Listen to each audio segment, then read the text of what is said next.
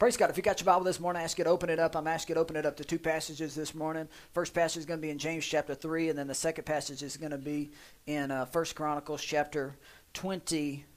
I'm sorry, Second Chronicles chapter 20. So first passage is in uh, the book of James. Uh, this morning, title of message, or what I'm talking about, is uh, potty mouth, and everybody knows what a potty mouth is, uh, but it's going to be a little bit different. You know, uh, there there are no uh, bad words, I guess, in the Bible. You know, they aren't dropping any bombs. And I, am not even going to throw a letter out there because then you automatically, I thought about like saying a letter and then something else, but then you automatically, that word like boomerangs into your brain. And then you're like, oh, I got to wash my brain. So I'm not even going to go there with that. But those particular words uh, aren't in the New Testament or the Old Testament, but there are words in the Bible that God, it drives him crazy and he can't stand them and he doesn't like them. And I want to explore some of those words this morning. We're going to be and have uh, going to be looking at words. The past, uh, uh, me and my wife did uh, words in your home a couple of weeks ago, and we're going to be looking at the next couple of weeks just the value of words, your own words. How many y'all, how many y'all know that sticks and stones, what it may break my bones, but words never never hurt me. Yes, they do. Words carry weight. They're very valuable. And, uh, and the Bible actually says in Hebrews chapter 11, verse 3, it says that we know, this is we know, it says, we know that God framed the world with the Word of God. What's that mean? Well, we know that the way that the earth was created, everybody knows Genesis 1 1, in the beginning the earth, the earth was void without form. And, but then God, the Spirit of God began to move upon the face of the deep, and God said, boom. So God begins to frame up or build uh, uh, the world with His words. I meant to bring my framing gun. How many of you know what a framing gun is? Keith knows what a framing gun is. Some of y'all know what a framing gun is. And it's a gun that you use to frame a home with. It doesn't shoot bullets, it shoots nails and it can be pretty fun. Just throwing that out there, it could be fun. I'm not, not even going to tell you. It, listen, it can be awesome, but you take a framing gun, you put a stick up, you take that framing gun and go, and you shoot that nail radically through one piece of wood into no more of this hammer. Who needs that? That's antiquated technology. We need to shoot that gun. And you can frame or you can build up a home with some wood and with a, a framing gun. Well, well, we know that God's framing gun was underneath his nose. And the book of James says that your own framing gun, the own way that you can frame up your own world, it, it says in book of James, it says is that it comes by way of your mouth. The same way that God uh, framed up the world, the Bible says that your mouth has a lot to do with the direction of your life. Tremendous amount uh, to do with your the, the direction that your life goes follows the way that your mouth goes. And i'm not going to preach that whole message again but in james chapter 3 i will read this because i'm not talking this morning about speaking words over your family although that's good that's a whole nother sermon. You can take you can find scriptures that promise you things. You can hide the bible says hide those scriptures in your heart. And then you can declare those scriptures out of your mouth. Jesus said that you speak to a mountain and it would move. And the Bible says that it would be thrown into the sea, or in other words, there would be no evidence that it was ever there. They didn't, Jesus said, I'm not just going to move one mountain to another place. He says, I'll actually, uh, you can actually speak to that thing and put it in the ocean to where there's no evidence that it was ever there. So your mouth is powerful. If it'll move mountains, it'll move anything. I mean, I'm glad Jesus didn't say, you know, you can speak to a molehill. No, he, he's looking out at the landscape, the topography of that day, and he's surrounded by his disciples and all of these multitudes of people, and he sees these mountains surrounding, and he says, eh, Whosoever shall say unto that mountain, and can't you just see Jesus pointing to an insurmountable object there? I mean, they didn't have dozers and all that type of stuff that we have now. Now, if we want to move a mountain, we blow it up.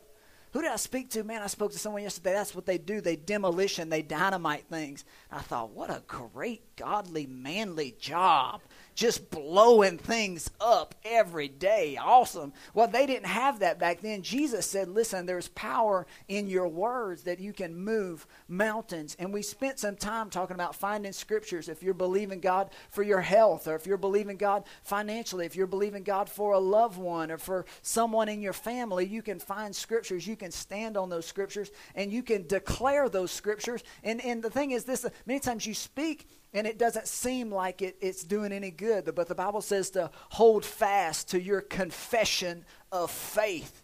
You say, well, how do you do that? Well, the same way that you get saved. How many of y'all ever feel uh, just not saved? Am I the only one? And I'm a preacher. But there are days I just wake up and I feel, I don't feel saved a bit. Don't feel saved. Needs food. different circumstances, situations in your life can can can can alter the way that you feel. But listen, it, the, your salvation is not dependent upon your feelings.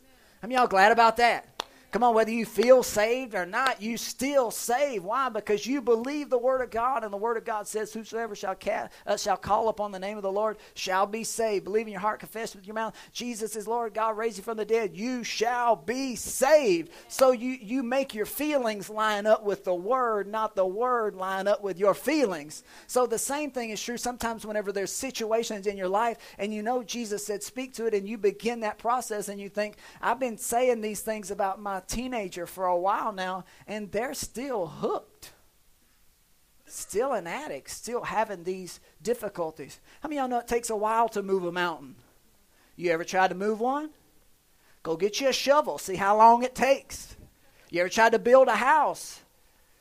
You got to frame a house one stick at a time. You want to tear that house down? You take it down a stick at a time. Sometimes we want to speak to some things and that they just vanish. Boof, they're gone. No, you know, really, the Word of God's not like that. It took God seven days to build the earth, and we don't even know. We think of seven days as being 24 hours a day, but the Bible says that God in heaven, that one day is as a thousand years, so it could have taken six or seven thousand years just to build the earth. And we think it took God only seven days. Well, maybe it took seven of his days and not seven of ours. Bible doesn't say. So sometimes we like to tear down mountains in such a way that we want it fast because we like our food fast. We fast forward through the commercials. How many y'all got that ability? Isn't that a wonderful? Man, I don't want to watch the Pampers commercial. Just fast forward right through that baby. Well, listen, that's what we want in the Word of God, but that's not always the case. So there's lots of things, lots of things about speaking, but actually I'm not even going to speak to any of those today. I'm not going to talk about you or your family or the words you speak over that or even the words that you speak about yourself. This morning I want to talk about the words that you say about God. What do you say about God? James chapter 3, verse number 13. I'm sorry. Mm. Verse number 9 it says, I'll get there. It says, with, with it, it, he's talking about your mouth. He says, with your mouth you bless our God and Father, but with the same mouth you curse men. How many ever done that? God, I love you. Blankety Blake. He says, My brother, these things ought not to be so. How many of you have ever praised God one moment and complained about him another moment? God, you're awesome. You're awesome. On Sunday and then on Monday, you totally undo your praises just with the words that you speak, with, with your, I don't feel like uh, I can make it, or God's with me, or that I can accomplish this. He says, These things ought not be so. Verse 11, he says, Does a spring send forth fresh water and bitter from the same opening? Can a fig tree, my brethren, bear olives? Or a grapevine bear figs? Thus, no spring yields both salt water and fresh. So, I, I don't want to talk about the speaking to men part here. That's a whole nother message. The part that I want to talk about this morning is the words that we say to God. Is it possible that we worship God at one moment and then with our words we, uh, uh, we complain and we ridicule Him at the same time, thus giving ourselves what He would call potty mouth? In the Old Testament, every time they would complain and talk against God, he would get so mad. Y'all remember all the times whenever God would come to Moses and he'd say, Moses, how long are these people going to complain against me? I've rained down manna from heaven. I brought them out of Egypt. They walked through the Red Sea. I gave them a rock that pours out water. And no matter what I do for them and how I show myself strong to them, they keep doubting and complaining me and speaking against me. I think I'm going to kill them all. And then Moses would step in. Am y'all glad for Moses? Thank God for Moses. Thank God for somebody that'll step up and say, No, no, no, no, no, God, don't do that. They're just ignorant. Well, thank you, Moses. But then there were other times when Moses would come to God and say, i wish you would kill them. Have you ever felt like that? One minute you want to save them, the next minute you're like, just take them. Just I, I, I, see what you see now. They're driving me crazy. How am I supposed to do this? And, and, and, and the Bible says that God gave Moses, he says, find some other people to help you. You're going to need people to help you. But, but constantly there's this going back and forth with our words we have a spring and one minute it's a bitter spring and one minute it's a, it's a praise spring. He says this is not not supposed to be so. So the, the word i want to give you this morning is the word praise. I mean, I know what praise is. Everything i've said up until this point is really about that word praise but i'm trying not to use the word praise because that's a church term. Nobody else says praise outside of the church no coaches are on the sideline. Praise you, Johnny. Way to get it in. Praise you, Johnny. No, that's not really a word that we use. Praise is really a, a church word, and everybody has a different uh, a connotation of what they think that praise is. If you grew up Episcopalian, like my wife, praise in church may mean something different. If you grew up charismatic, there may be some banners some tambourines getting some done. There may be some, some fast footwork. Different denominations, different people see praise as, as, as a different, uh, the different expression. But here, the story that I want to read to you this morning, there is no band. There's no band. There, there's no singers. There's no tambourines. There's no banners. Uh, there's no pipe organ. You know, there, there's none of that. And yet you can praise God without any instruments. We all know that this morning.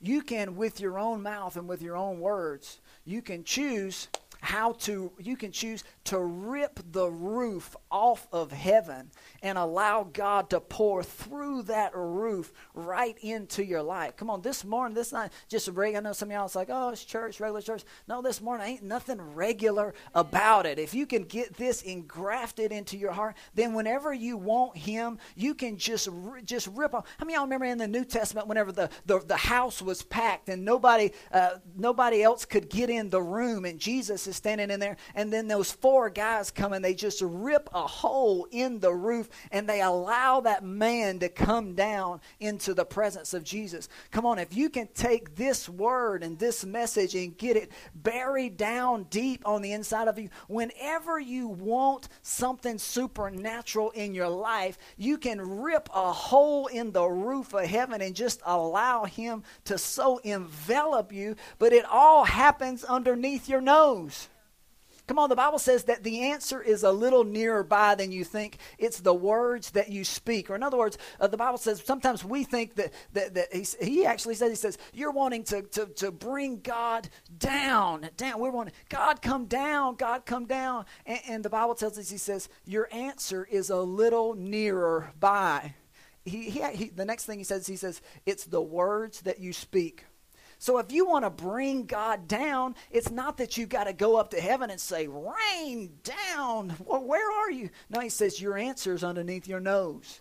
And if you want his presence, baby, you can tear the roof off this morning. So the word praise is what we're looking about. I want to talk to you about praising the Lord or using your words to praise. But there'll be no tambourines this morning.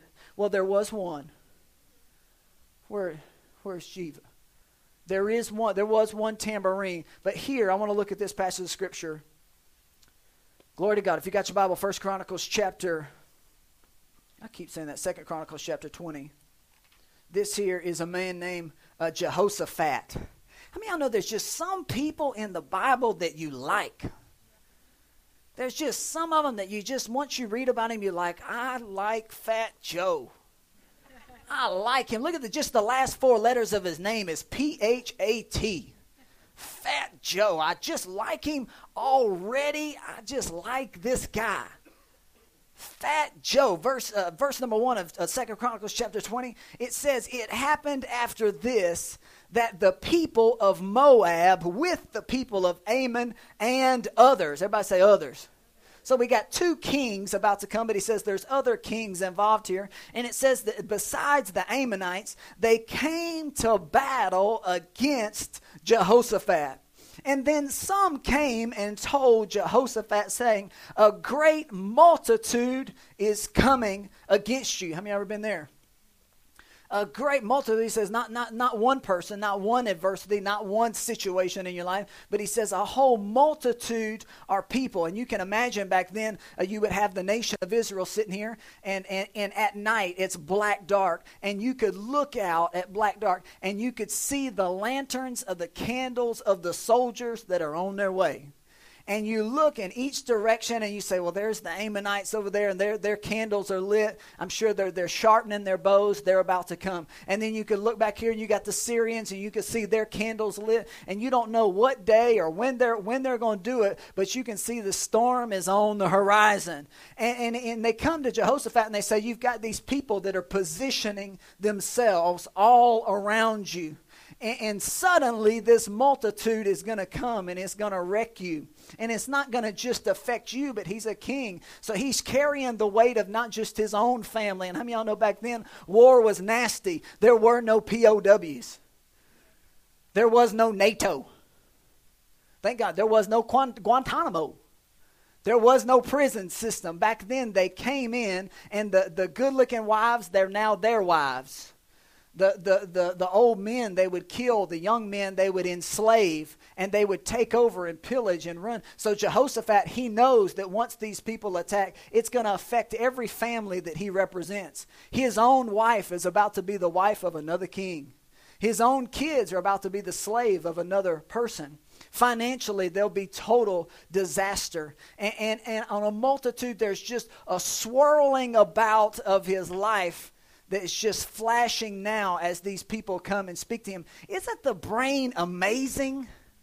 The, the brain is so amazing because your brain has a, such a way that you can take all of this information and in just a second, there's a multitude coming against you. Your brain will spit out about 900 scenarios of death and destruction faster than the speed of sound. You see your kid getting handcuffed and your wife getting taken away, and just immediately there's a whole thing that goes on in your brain that tells you this is not about to be good.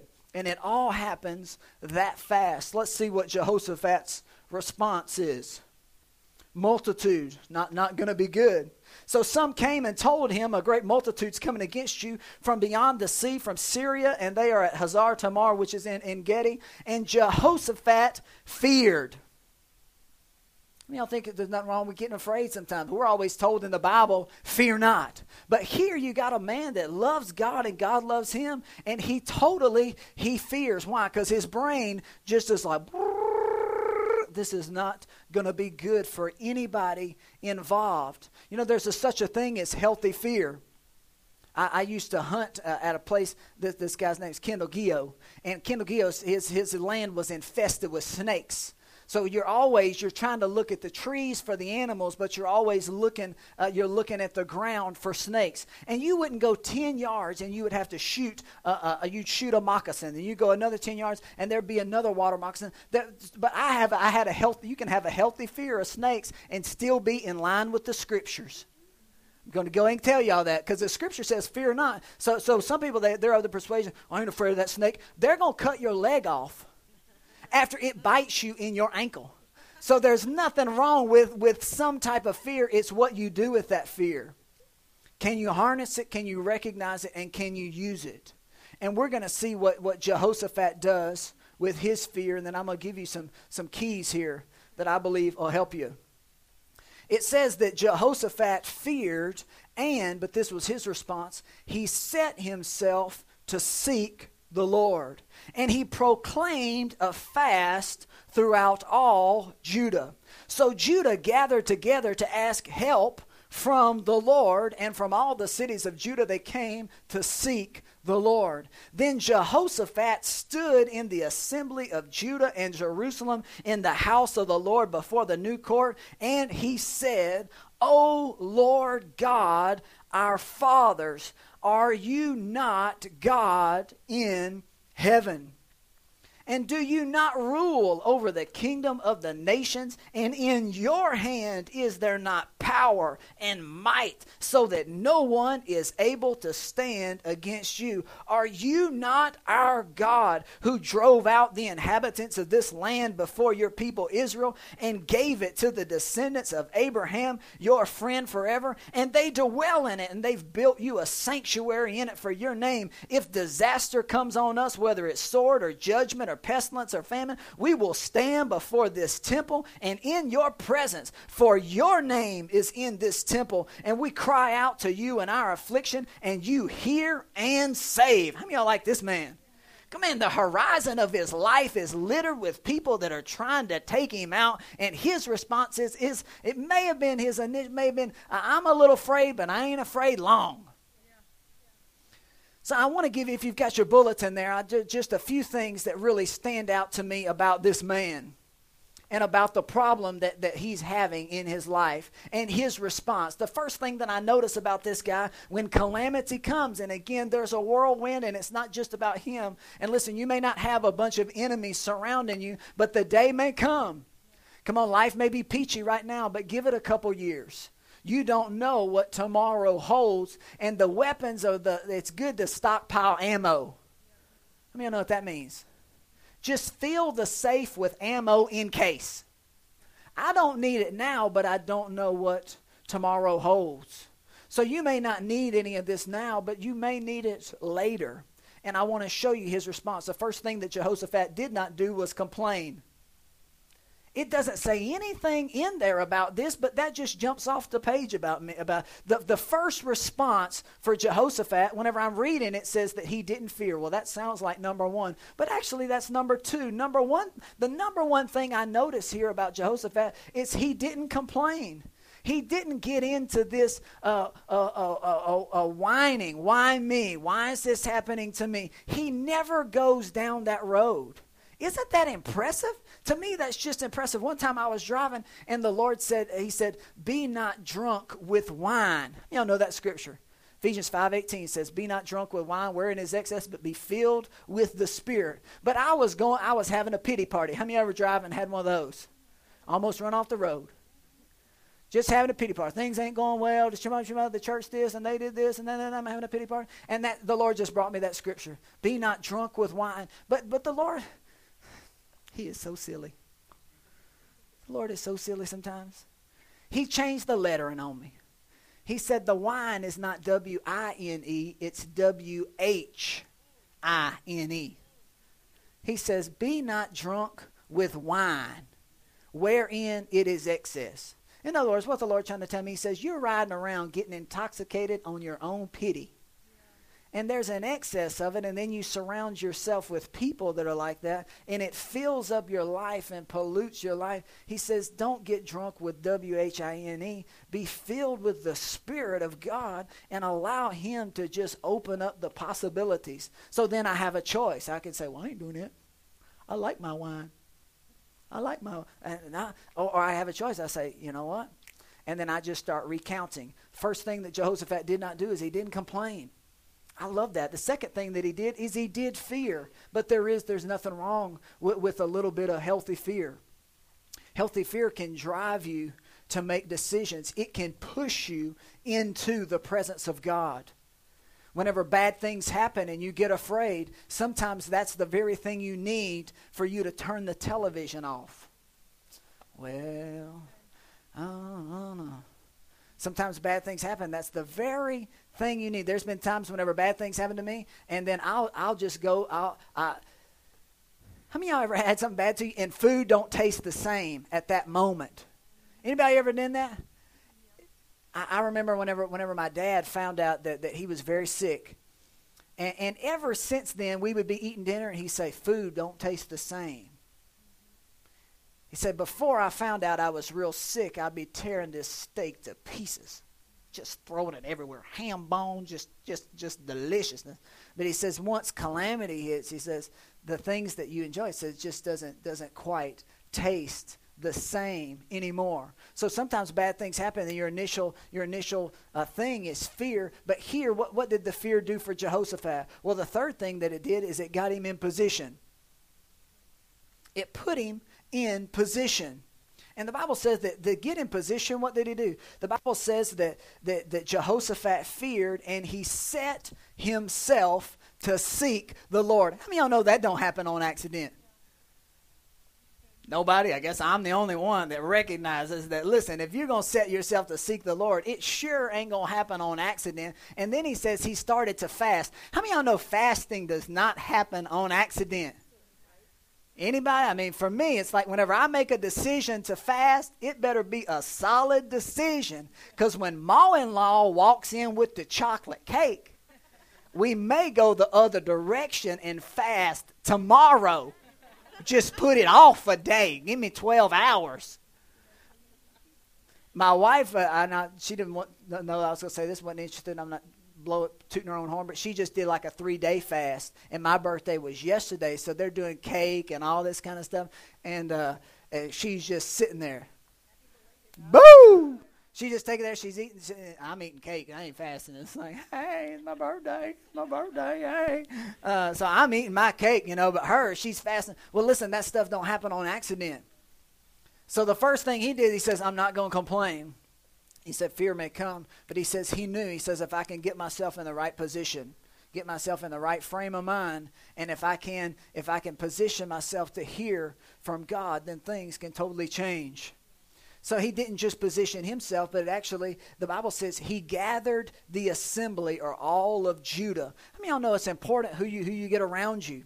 It's important who you can call upon to say this is this is what I'm seeing in my life on the horizon. There's things that are coming, and I need to do this. So he gathers other people amongst himself and gets himself in position. He seeks the Lord. But then the next thing that he did, and this is really where I'm going, is the, is he began to praise God. Now he didn't use again. There was no tambourines. There was no band. There was no organ. So I'm hesitant to even use the word praise because that's such a church term. But how many of y'all know he's not in church right now?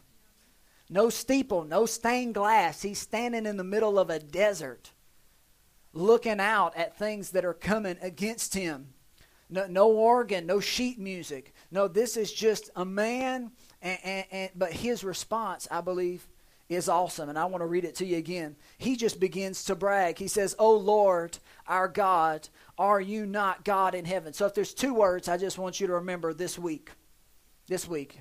It's, some of you say, uh, I can't I can't gather all of it. If you'll just take these two words, uh, uh, and then whenever these situations arise, you're going to have a choice: bitter water, sweet water.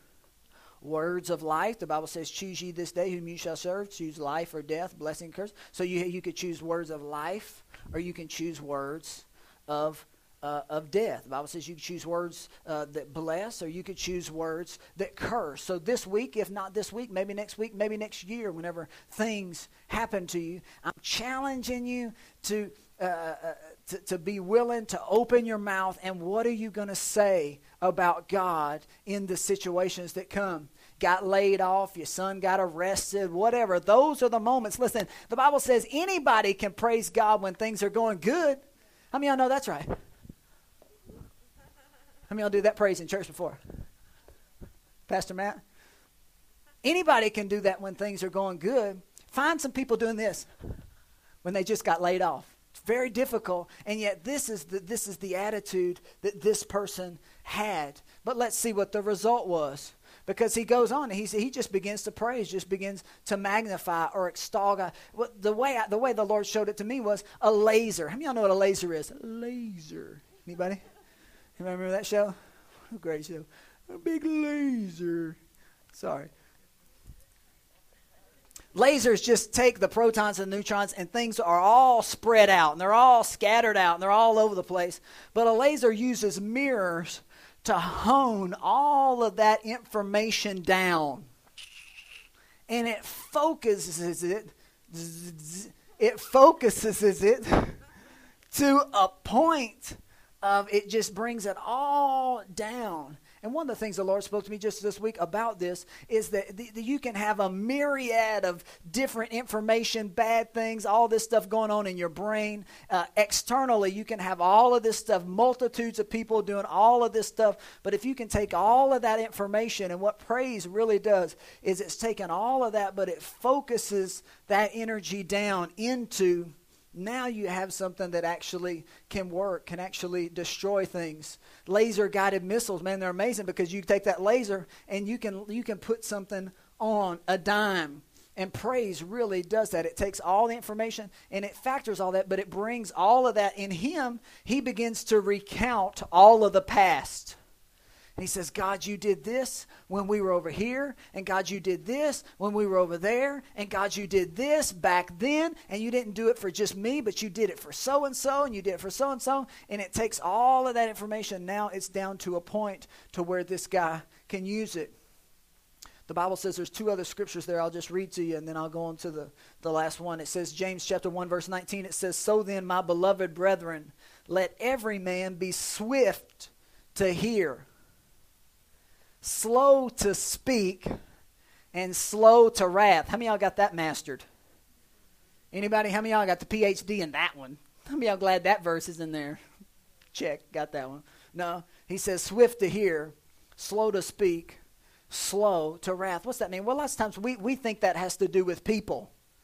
Somebody chews you out and you're like, I'm being slow to speak right now and slow to anger. If I were not doing what the Bible tells me to do here, I would unhinge your head from your shoulders. But because I'm obeying the scriptures, you're giving them all that information about how you're holding it together. But I believe here that verse is not just has to do with people. I believe that whenever things are going all over the place, you have a choice here to be slow to speak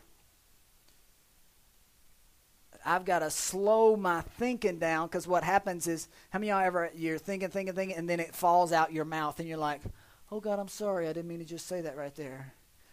All of that stuff, all that information is going on. But one thing that Jehoshaphat did, even without this New Testament scripture, he could take all that information and he realized right now is not the time to say anything. He didn't go find a group of people. He didn't get together with some club. He didn't spout off a bunch of this. No, he really, he was slow to speak. And the Bible says that he was quick to hear. What was he hearing for? He wasn't trying to get counsel from a bunch of different people. No, he positioned himself to hear from God. And once he got in position, he wasn't hearing from trying to hear from people. What do you think I should do? What do you think I should do? What do you think I should do? No, that's not what he's doing. He's being slow to speak. He's I'm not saying anything right here. I'm going to position myself before the Lord, and now I'm listening down here. Slow to anger, slow to wrath, or you can just work yourself up just by complaining. No, the last verse I want to give you is in Psalms chapter 141. It says, Set a guard, O Lord, over my bank account. No, not what it says. Set a guard, O Lord, over my mouth very interesting. The psalmist David here, he says, The thing that I need to guard my most is not my 401k. He said, The thing that I need to have a guard at is the very thing, is just my mouth. Because he says, I need to set a guard over my mouth, keep watch over the door of my lips. How many of you know what a guard is? How many ever seen like a mall guard? How many, how many that guy's lethal. Just kidding, I shouldn't say that. But how many y'all seen like like you know you got different you got some guards that it's like you don't even know he's a guard because he's hidden. He like Secret Service, and then whenever you make your move, your skull is on the pavement. We were watching the JFK thing just this last week, man. He's surrounded by these guys. The only thing they got is this little earpiece. And if you flinch, if you look the wrong way, you're up against the wall, baby. You're in the back of a car. Well, that's that's just two different types of guards. And sometimes we have the the mall cop guard and we'll just let anything just let anything go. We're not slow to speak. But but here uh, i believe that, that if you'll put this guard there that whenever calamity comes you can come out of it.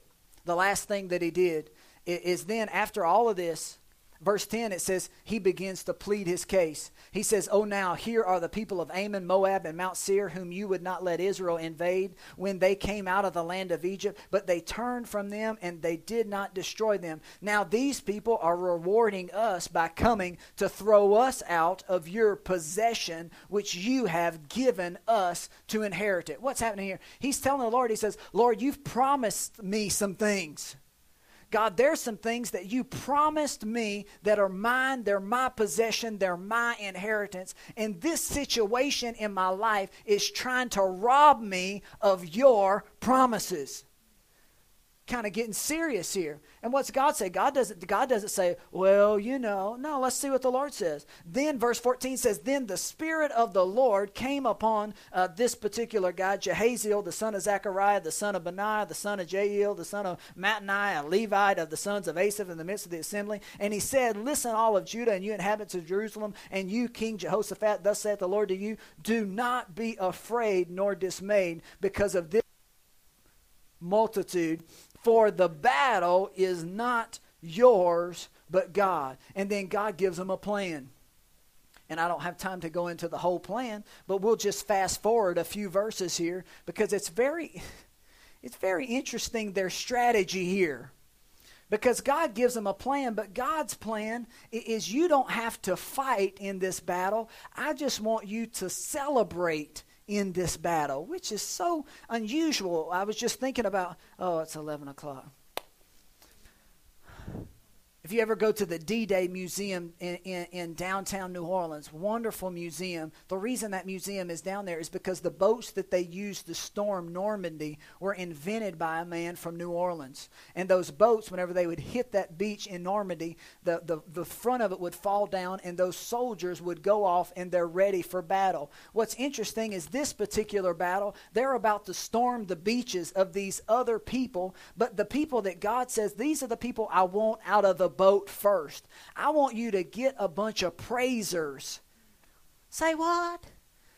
He says, put the archers in the back of the boat, put the swordsmen in the back of the boat, put the trebuchets that throw the big rocks, put all of them about three boats behind. Obviously, they aren't in boats because they're in a desert. But he says, put them behind. He says, whenever they hit the beach, the first people I want out front are people that know uh, how to get their mouth moving the right direction. Glory to God. Verse 21, it says, When they consulted with the people, he appointed those who would sing praise to the Lord and who should praise the beauty of holiness. So they went out before the army and they were saying, Praise the Lord for his mercy endures forever. And when they began to sing and to praise, the Lord sent ambushments against the people of Ammon, Moab, and Mount Seir, who had come out against Judah, and they were defeated. The actual literal translation is that they were self slaughtered themselves. No arrows were shot, no swords were swung, no trebuchets, no big stones,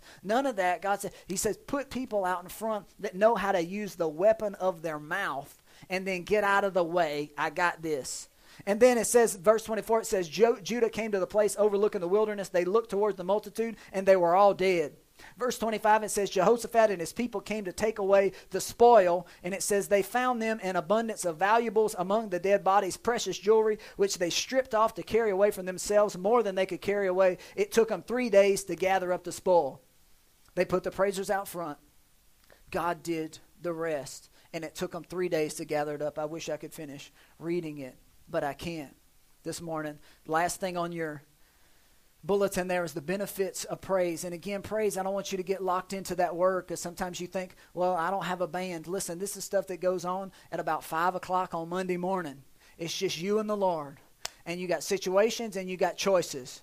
It, this stuff happens at, at 5 o'clock in the evening around the dinner table whenever you're trying to balance the checkbook with your wife.